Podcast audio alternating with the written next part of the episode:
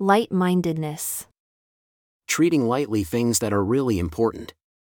Not assigning the correct value to something that comes from God. Light mindedness doesn't have a single thing to do with a sense of humor or laughter. I don't care how much you laugh, and yes, God has a sense of humor.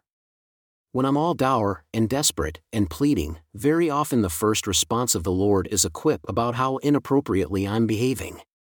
The first message in the first talk of the ten talks was to be of good cheer because our Lord is of good cheer. He takes seriously the things that will save us, but he really does enjoy our company and wishes that we likewise enjoyed one another's company as we ought to do. Light of Christ. Also known as Holy Spirit, intelligence, glory of God, power, or light and truth. The power by which man exists. And the mechanism that sustains all mankind from moment to moment and lends them the power to live and breathe. What is this relationship between God's power and the light of Christ? God's power proceeds forth from him and sustains not only planets, stars, and the sun, but also all men and women so that they live. The light of Christ, which is in and through all things, is coextensive with the Father's glory or intelligence, or in other words, light and truth, T&C 93, paragraph 11. All creation is sustained by the light of Christ. He keeps it organized by the light emanating from him. This is why redemption is possible through him. When he descended below it all, including death, he had the power to bring it all back to life with him he must permeate all things in order to lay a hold of all things and rescue all from destruction. At this very moment, we are in contact with Him through His Spirit. He is giving us life. He is not a distant God. He is an immediate and intimate God. He knows our thoughts because He gives us the ability and freedom to think. He knows how to judge us because everything we do uses His power. He lends us life and light. We have only the illusion of privacy. We have the freedom to act and choose, but our freedom operates inside His creation. Everything is dependent on His power. Living water. Christ instructs in 3 Nephi 5, paragraph 8 about baptism, and he said unto them, On this wise shall ye baptize, and there shall be no disputations among you. Verily I say unto you that whoso repenteth of his sins through your words and desireth to be baptized in my name, on this wise shall ye baptize them, behold, ye shall go down and stand in the water. This living ordinance should be performed in living water, if possible. Connect with God by using the things He provides. We believe and practice the doctrine of Christ. We practice baptism by immersion in living waters, meaning lakes, rivers, streams, and oceans, where there is life. Anciently, the Jews practiced baptism in living water, that is, in a naturally renewing body of water, like a river, lake, or ocean. Living water was part of the symbol. Lord's anointed. In the broadest sense, anyone who has been through an anointing in the temple. Lord's Supper. See sacrament. Love. There are two great forces at work in the universe. One is entropy. Everything is getting colder, darker, and dissolving. This force is unrelenting and can be found everywhere in the physical world. Opposing it, however, is something that is creative, renewing, and equally unrelenting. This force that renews life, introduces new energy, and forms new systems is God's work.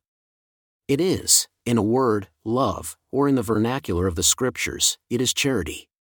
See also the glossary entry, charity. Lucifer. In our language, we use the name Lucifer for an angel who was in authority before God, who rebelled, fought against the work of the Father, and was cast down to the earth. His name means holder of light or light bearer, for he had gathered light by his heed and diligence before he rebelled he has become a vessel containing only wrath and seeks to destroy all who will hearken to him. He is now enslaved to his own hatred. Satan is a title which means accuser, opponent, and adversary.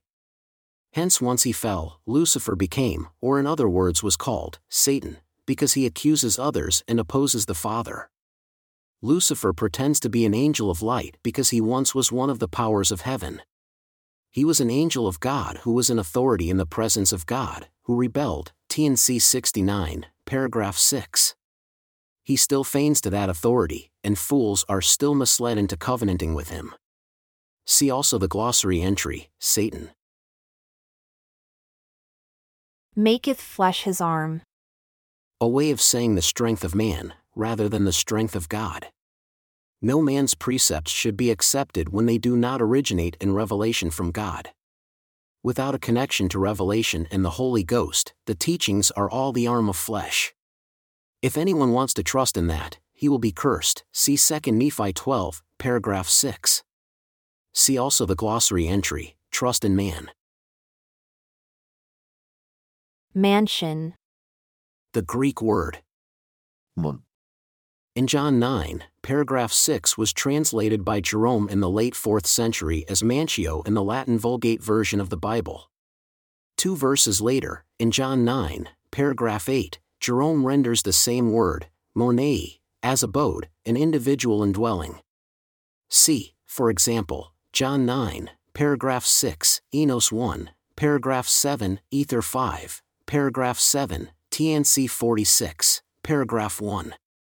Centuries later, the King James Version was influenced by the Latin translation and the word mansio retained its English cognate meaning of mansion from Latin mansionem, from the nominative mansio, a staying, or remaining, night quarters, station. The word also was used in Middle English as a stop or stage of a journey. Although its meaning today has changed to describe a large, extravagant, and luxurious residence, its original connotation was a temporary stopping off place for travelers on their journey to an ultimate destination. The Latin term mansio is derived from manere, signifying to pass the night at a place in traveling. On the great Roman roads, the mansions were at the same distance from one another as on those of the Persian Empire. They were originally called castra, being probably mere places of encampment formed by making earthen entrenchments. In process of time, they included not only barracks and magazines of provisions for the troops, but commodious buildings adapted for the reception of travelers of all ranks, and even of the emperor himself, if he should have occasion to visit them. A mansion can be interpreted as a temporary place of rest or reward on the path of progression. Marriage.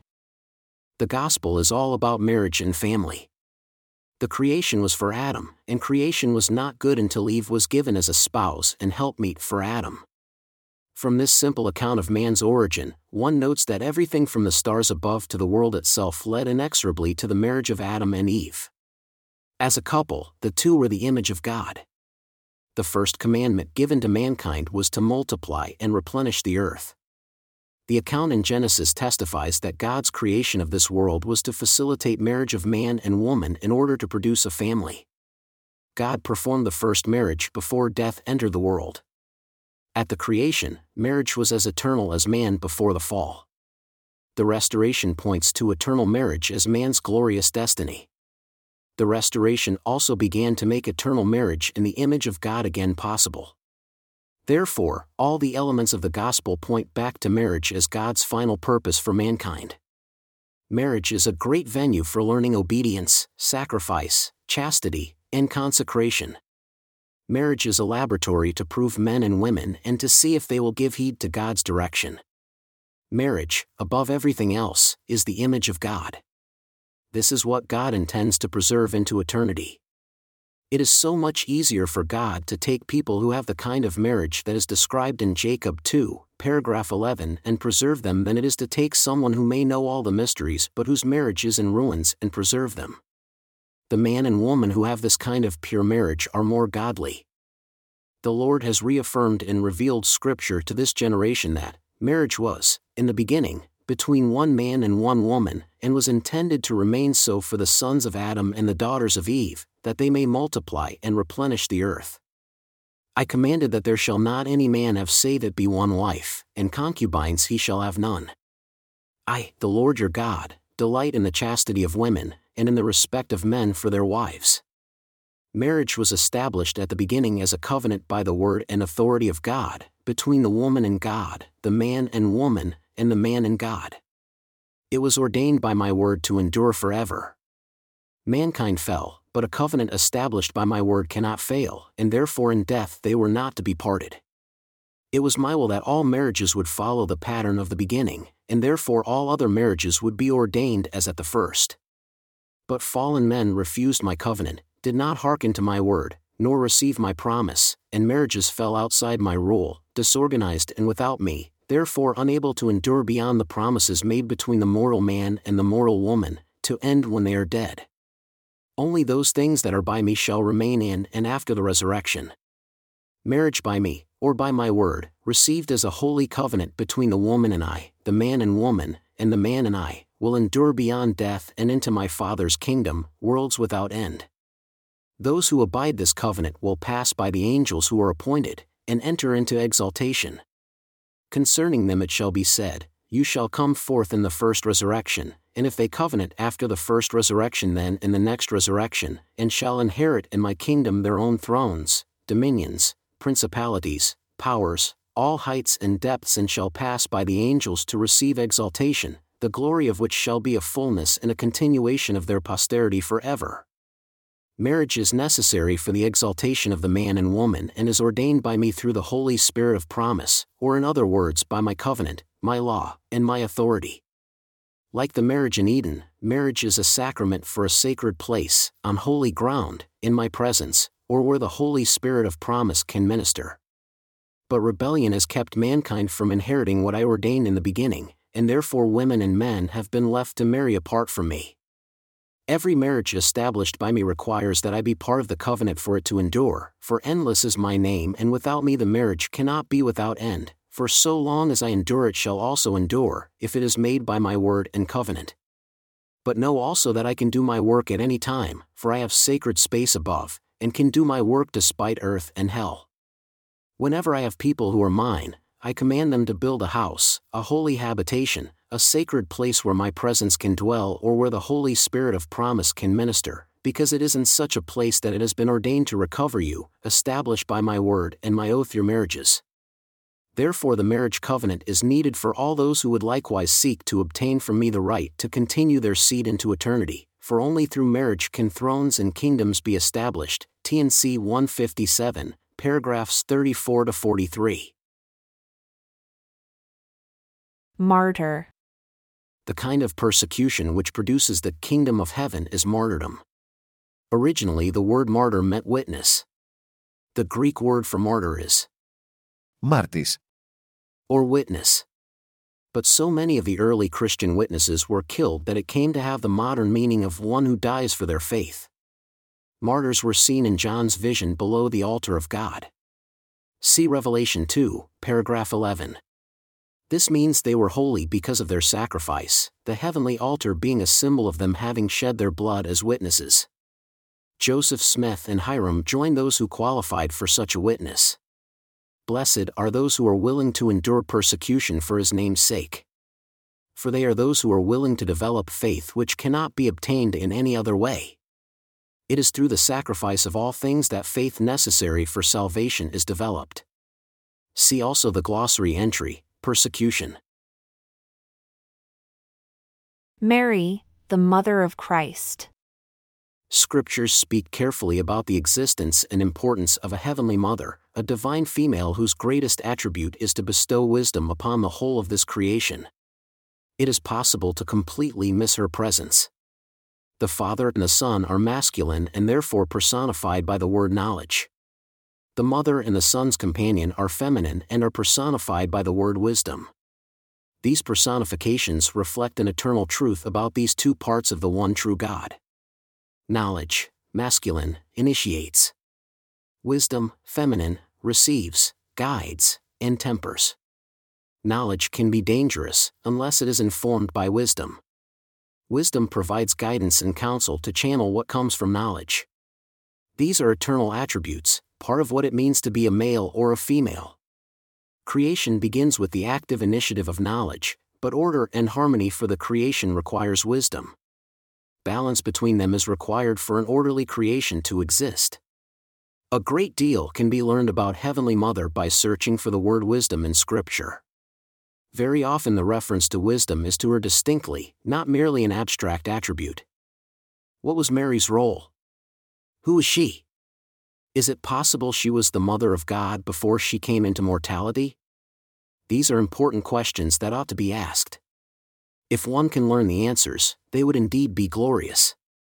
The Greek title Mother of God Theotokos has been used in Eastern Christianity since the 3rd century, and perhaps as early as the 2nd century. The title was exclusively associated with Mary. By the 5th century, the title became controversial, and the replacement term Mother of Christ Christotokos was substituted. Since the pre earth existence of man is not universally accepted in Christianity, most Christians have never considered even the possibility of a pre earth identity for Mary. Despite this, she, like all mankind, existed before this world. If God the Father obeys the same commandments he imposes upon his children, then for him to father a child with any woman other than his wife would violate his decrees about adultery and chastity. Before this creation, the Mother in heaven was with the Father. She was beside him when his work began. She was there when the plan was laid, the boundaries established, and the compass applied to establish order for the creation. All the Father knows, the Mother knows. All the Father established and ordered, the Mother established and ordered. They are one. The Father is the source of glory and likened to the Son. The Mother reflects and shares this glory and is likened to the moon. She reflects God's glory, endures within it, and is empowered by it. She can participate with Him in all that is done wielding that glory. Knowledge is the initiator or force, and wisdom is the regulator, guide, apportioner, and weaver of that power. If not tempered and guided by wisdom, knowledge can be destructive. Wisdom makes the prudent adaptations required for order. The father and mother are one. But the mother bridges the gulf between the throne of the Father and fallen man. She made it possible for the Son of God to enter this fallen world for the salvation of everything in it. A great deal of reflection and study is needed to understand all this implies. This is an introduction of some basic information about the Mother of God or the Mother of the Son of God after the manner of the flesh. If the condescension of God included the Mother of God, as well as her Son, then she was also a critical participant for providing the sacrificial lamb required for our redemption. When she declares, Whoso findeth me findeth life and shall obtain favor of the Lord, Proverbs 1, paragraph 38, it should be taken literally. This does not mean we now pray to her, for we are commanded to pray to the Father. But it does mean when we use the word Father to describe God, we finally regard God to be both male and female, the original image of God. While acknowledging a divine mother is appropriate, singling her out for worship is not. The words of the Divine Mother's proverb and Mary's psalm both venerate and praise the Father. The role of God the Father is critical to acknowledge and understand for our salvation. Jesus Christ is the essential Savior and Redeemer whose atoning sacrifice is the means ordained by God to now rescue mankind from sin and death. Salvation depends on knowing, confessing, and worshiping Christ. Anything that distracts men or women from that can become an impediment to salvation. The mother's greatest accomplishment has been to take the seed of God the Father and magnify it. She controls and weaves his seed into their organized spirit offspring. From their glory, or intelligence, she produces organized intelligences or spirits.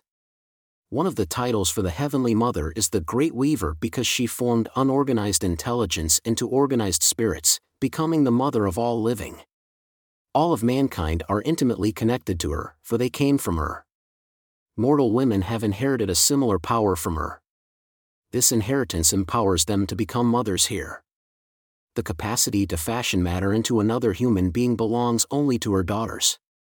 All human life begins inside the womb of the woman, where the work of the great weaver is replicated for each one of her children who has ever lived in this world.